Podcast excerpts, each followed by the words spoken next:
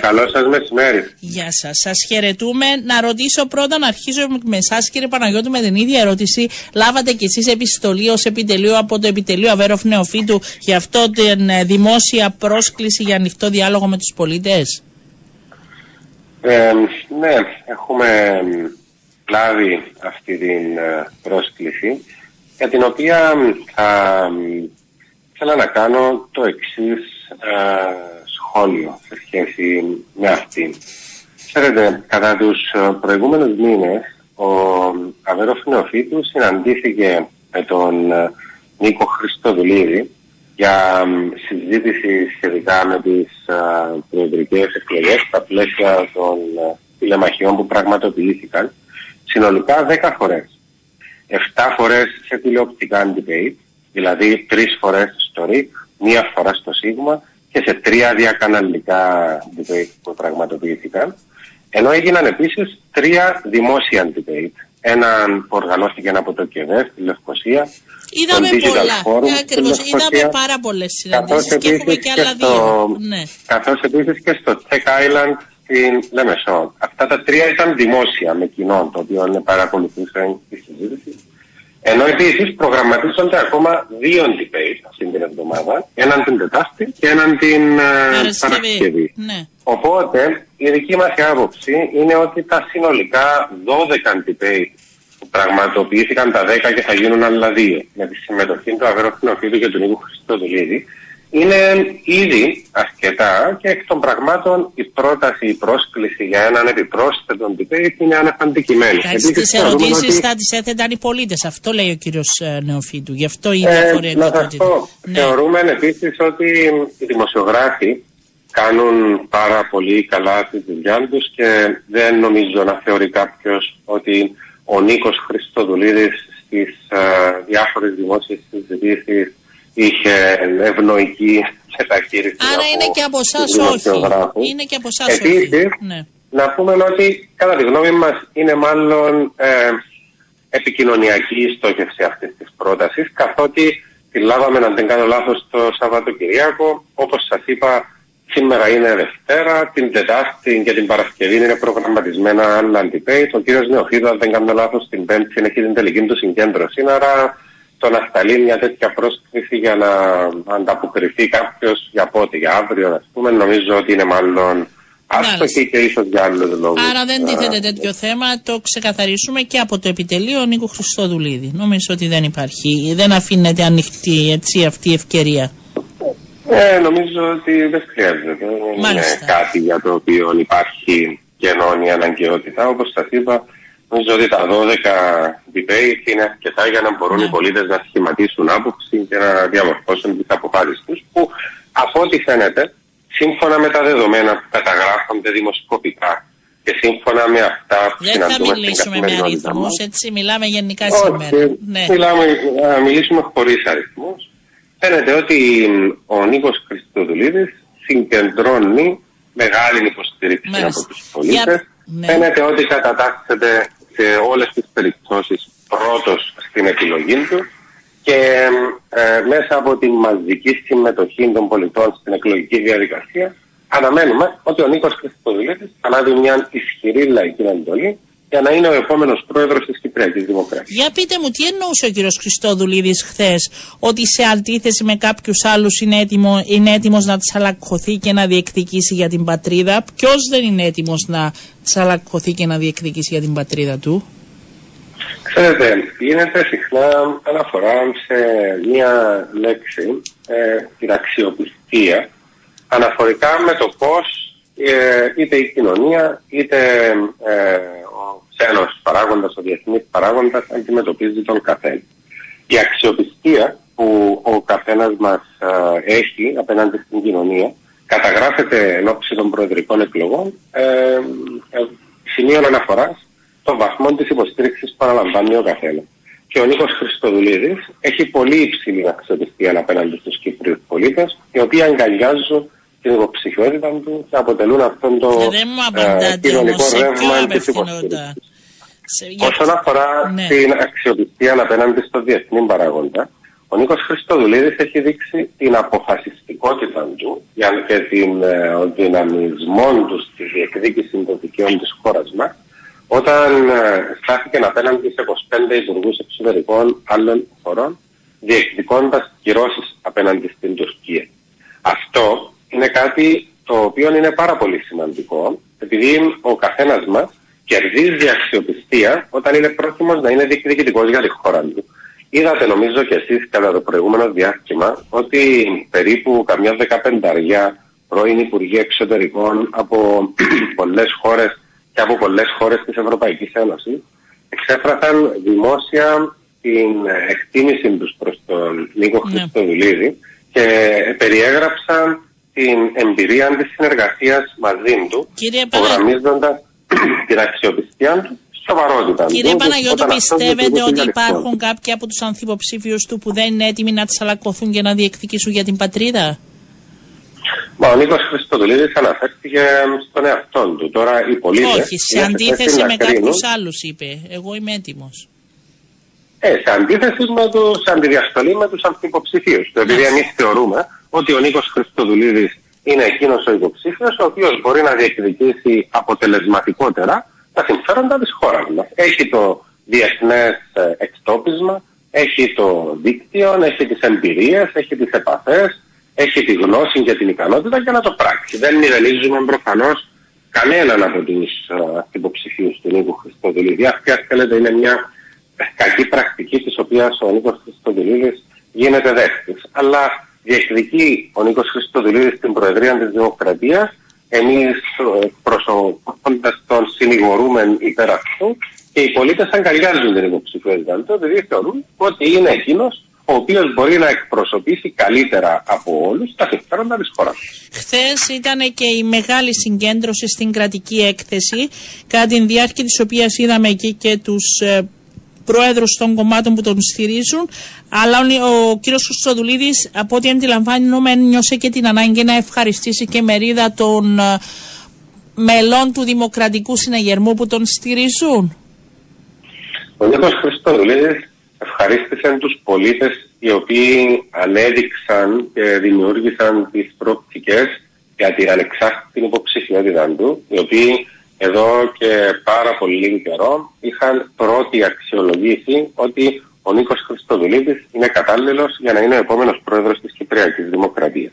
Ο Νίκος Χριστοδουλίδης ευχαρίστησε τους πολίτες που αγκάλιασαν την υποψηφιότητά του, ευχαρίστησε τις πολιτικές ηγεσίες των κομμάτων που στήριξαν την υποψηφιότητά του και αναφέρθηκε συγκεκριμένα στους πολίτες από το χώρο του κέντρου, από το χώρο της αριστεράς και από το χώρο της δεξιάς, από το χώρο του Δημοκρατικού Συναγερμού, οι οποίοι, όπως συναντούμε στην καθημερινότητα μας και όπως καταγράφεται στις μετρήσεις, με πολλή συνέπεια και σταθερότητα, θεωρούν ότι ο Νίκος Χριστοδουλίδης έχει εκείνα τα χαρακτηριστικά που τον καθιστούν κατάλληλο για να είναι ο επόμενος πρόεδρος της χώρας.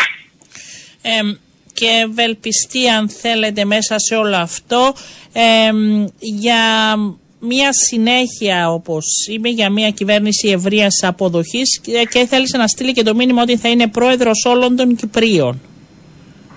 Ξέρετε, γιατί άκουσε πολλά, είπε, για αυτή την υποψηφιότητα, ότι δεν θα σταθεί. Έβγαλε χθες όλα αυτά που ένιωσε, από ό,τι αντιλαμβάνομαι, στη μακρά προεκλογική περίοδο, ότι άκουσε για υποψηφιότητα που πελαγοδρομεί, ότι άκουσε ότι θα ξεφουσκώσει, γίναμε όμως όλο και περισσότεροι. Δηλαδή τα είπε, ένιωθε την πικρία, την έβγαλε ο κύριος Χριστοδουλίδης χθες. Ξέρετε, από τον περασμένο Ιανουάριο, από την παρέτηση του Νίκου Χριστοδουλίδη από το Υπουργείο Εξωτερικών και Εντεύθεν, είμαστε μάρτυρες σε πολλές περιπτώσεις διαφόρων προβλέψεων, σύμφωνα με τις οποίες κάποια στιγμή η υποψηφιότητα του Νίκου Χριστοδουλίδη θα ξεφούσκωνε. Στην αρχή κάποιοι έλεγαν ότι θα ήταν πριν από το Πάσχα, μετά έλεγαν ότι θα ήταν μετά από το Πάσχα, ότι θα ήταν πριν το καλοκαίρι, ότι θα ήταν μετά το καλοκαίρι, ότι θα ήταν το Σεπτέμβριο, ότι θα ήταν πριν τα Χριστούγεννα. Όμως πέρασαν και τα Χριστούγεννα, πέρασαν και τα φώτα. Είμαστε σήμερα 5 μέρες πριν από τις προεδρικές εκλογές και η υποψηφιότητα του Νίκου Χριστοδουλίδη όχι μόνο δεν έχει ξεφουσκώσει. Αντίθετα, έχει ισχυροποιηθεί, έχει σταθεροποιηθεί. Είναι η πρώτη φορά στη χώρα μας που ένας ανεξάρτητος υποψήφιος πρόεδρος έχει την προοπτική του να εκλεγεί στις επικείμενες προεδρικές εκλογές, και αυτό συμβαίνει επειδή οι πολίτες το αποφάσισαν. Ο Νίκος Χριστοδουλίδης ανέφερε ότι θα είναι πρόεδρος όλων των Κυπρίων και έχει το πλεονέκτημα ο Νίκος Χριστοδουλίδης όταν κάνει αυτήν την δήλωση να είναι πιστικός. Επειδή εκτιμώ ότι και μέσα από τον τρόπο με τον οποίο εξελίχθηκε αυτή η προεκλογική εκστρατεία, ο κάθε υποψήφιος μπορεί να επικεντρώθηκε σε ένα μέρος των ψηφοφόρων, σε ένα μέρος της κοινωνίας, με κριτήρια είτε κομματικά είτε άλλα. Όμως ο Νίκος Χριστοδουλίδης ήταν εκείνος ο υποψήφιος, ο οποίος απευθύνθηκε από την αρχή σε όλους τους ψηφοφόρους, από όλους τους πολιτικούς χώρους, από την αριστερά μέχρι την δεξιά. Και αυτό είναι κάτι το οποίο τον έχει καταστήσει σήμερα τον πλέον πολυσυλλεκτικό υποψήφιο, ο οποίος εισπράττει την αγάπη και την υποστήριξη των πολιτών, με πολλή σεμνότητα και με πολλή ταπεινότητα πορεύεται προς τις εκλογές της επόμενης Κυριακής. Είναι πανέτοιμος για να αναλάβει τη διακυβέρνηση της χώρας. Είναι αποφασισμένος να ενώσει τον πρώτον 100 μέρο. Να σας ρωτήσω, επειδή βλέπω και τα μηνύματα. Κατά ακρίβεια των πρώτων 6 μηνών, επειδή το ορόσημο των 100 ημερών μπορεί να μην είναι κατά ανάγκη δεδεμένο με κάποια. Εντάξει, αν και γνωρίζουμε, επειδή παρακολουθώ και το ρεπορτάζ και εσείς γνωρίζετε καλά ότι έχει και έγνοια και για τις πρώτες μέρες και για τους ανθρώπους που θα τον στελεχώσουν. Δηλαδή και αυτό το μήνυμα το δίνει ο κύριος Χριστοδουλίδης. Αν εκλεγεί, θέλω να σας ρωτήσω κάτι, επειδή παρακολουθώ και τα μηνύματα εδώ των ακροατών που έρχονται. Ναι, παρακαλώ. Πιστεύετε ότι τελικά από εκεί που ξεκινήσαμε θα τελειώσουμε? Είναι αναγκαία τόσα πολλά debate? Φαίνεται κουρασμένος ο κόσμος και ότι δηλαδή θα αλλάξει κάτι και άλλα 2 debate αυτή την εβδομάδα? Δεν είναι εσείς που αποφασίζετε, αλλά ρωτάω τη γνώμη σας γιατί παρακολουθείτε χρόνια και μπορείτε και κοινωνικά να μου δώσετε την δική σας θέση. Βέβαια, κάποια στιγμή μεταξύ των διαφόρων άστοχων επικρίσεων που είχε δεχτεί ο Νίκος Χριστοδουλίδης, πάλι και το ότι δήθεν δεν ήταν πρόθυμος να συμμετάσχει σε debate κτλ. Όπως σας είπα, ο Νίκος Χριστοδουλίδης, πέρα από τα 12 debate τα οποία αναφέρθηκα, συμμετείχε και σε άλλα επιπρόσθετα με όλους τους υπόλοιπους υποψήφιους που κλήθηκαν να συμμετάσχουν. Αυτή είναι η πρώτη φορά που έγιναν τόσα πολλά debate, τόσες πολλές τηλεμαχίες κατά την προεκλογική περίοδο. Στο παρελθόν, όπως συμβαίνει και σε άλλες χώρες, τα γινόνται το τελευταίο διάστημα πριν από τις εκλογές ή μεταξύ πρώτου και δεύτερου γύρου. Η άποψή μου είναι ότι ακόμη και αν με υπερβολή έγιναν τόσα πολλά, στο τέλος της ημέρας αυτό είναι για καλό. Μάλιστα. Επειδή δίνεται η ευκαιρία στους πολίτες να έχουν όλη την πληροφόρηση που χρειάζονται, δίνεται η δυνατότητα στους υποψήφιους να εκφραστούν και να τοποθετηθούν σχέση με τις προτάσεις τους και τη διακυβέρνηση τους. Νομίζω ότι ειδικά σε αυτές τις εκλογές, μετά και από όλες αυτές τις δημόσιες συζητήσεις που έχουν πραγματοποιηθεί, θα είναι άδικο αν οποιοδήποτε ισχυριστεί ότι οι πολίτες δεν είχαν την ευκαιρία να ενημερωθούν, ότι οι υποψήφοι δεν κατάφεραν να περάσουν τα μηνύματά τους. Τουλάχιστον είχαν αυτή. Να πάρουμε τα θετικά, κρατάμε.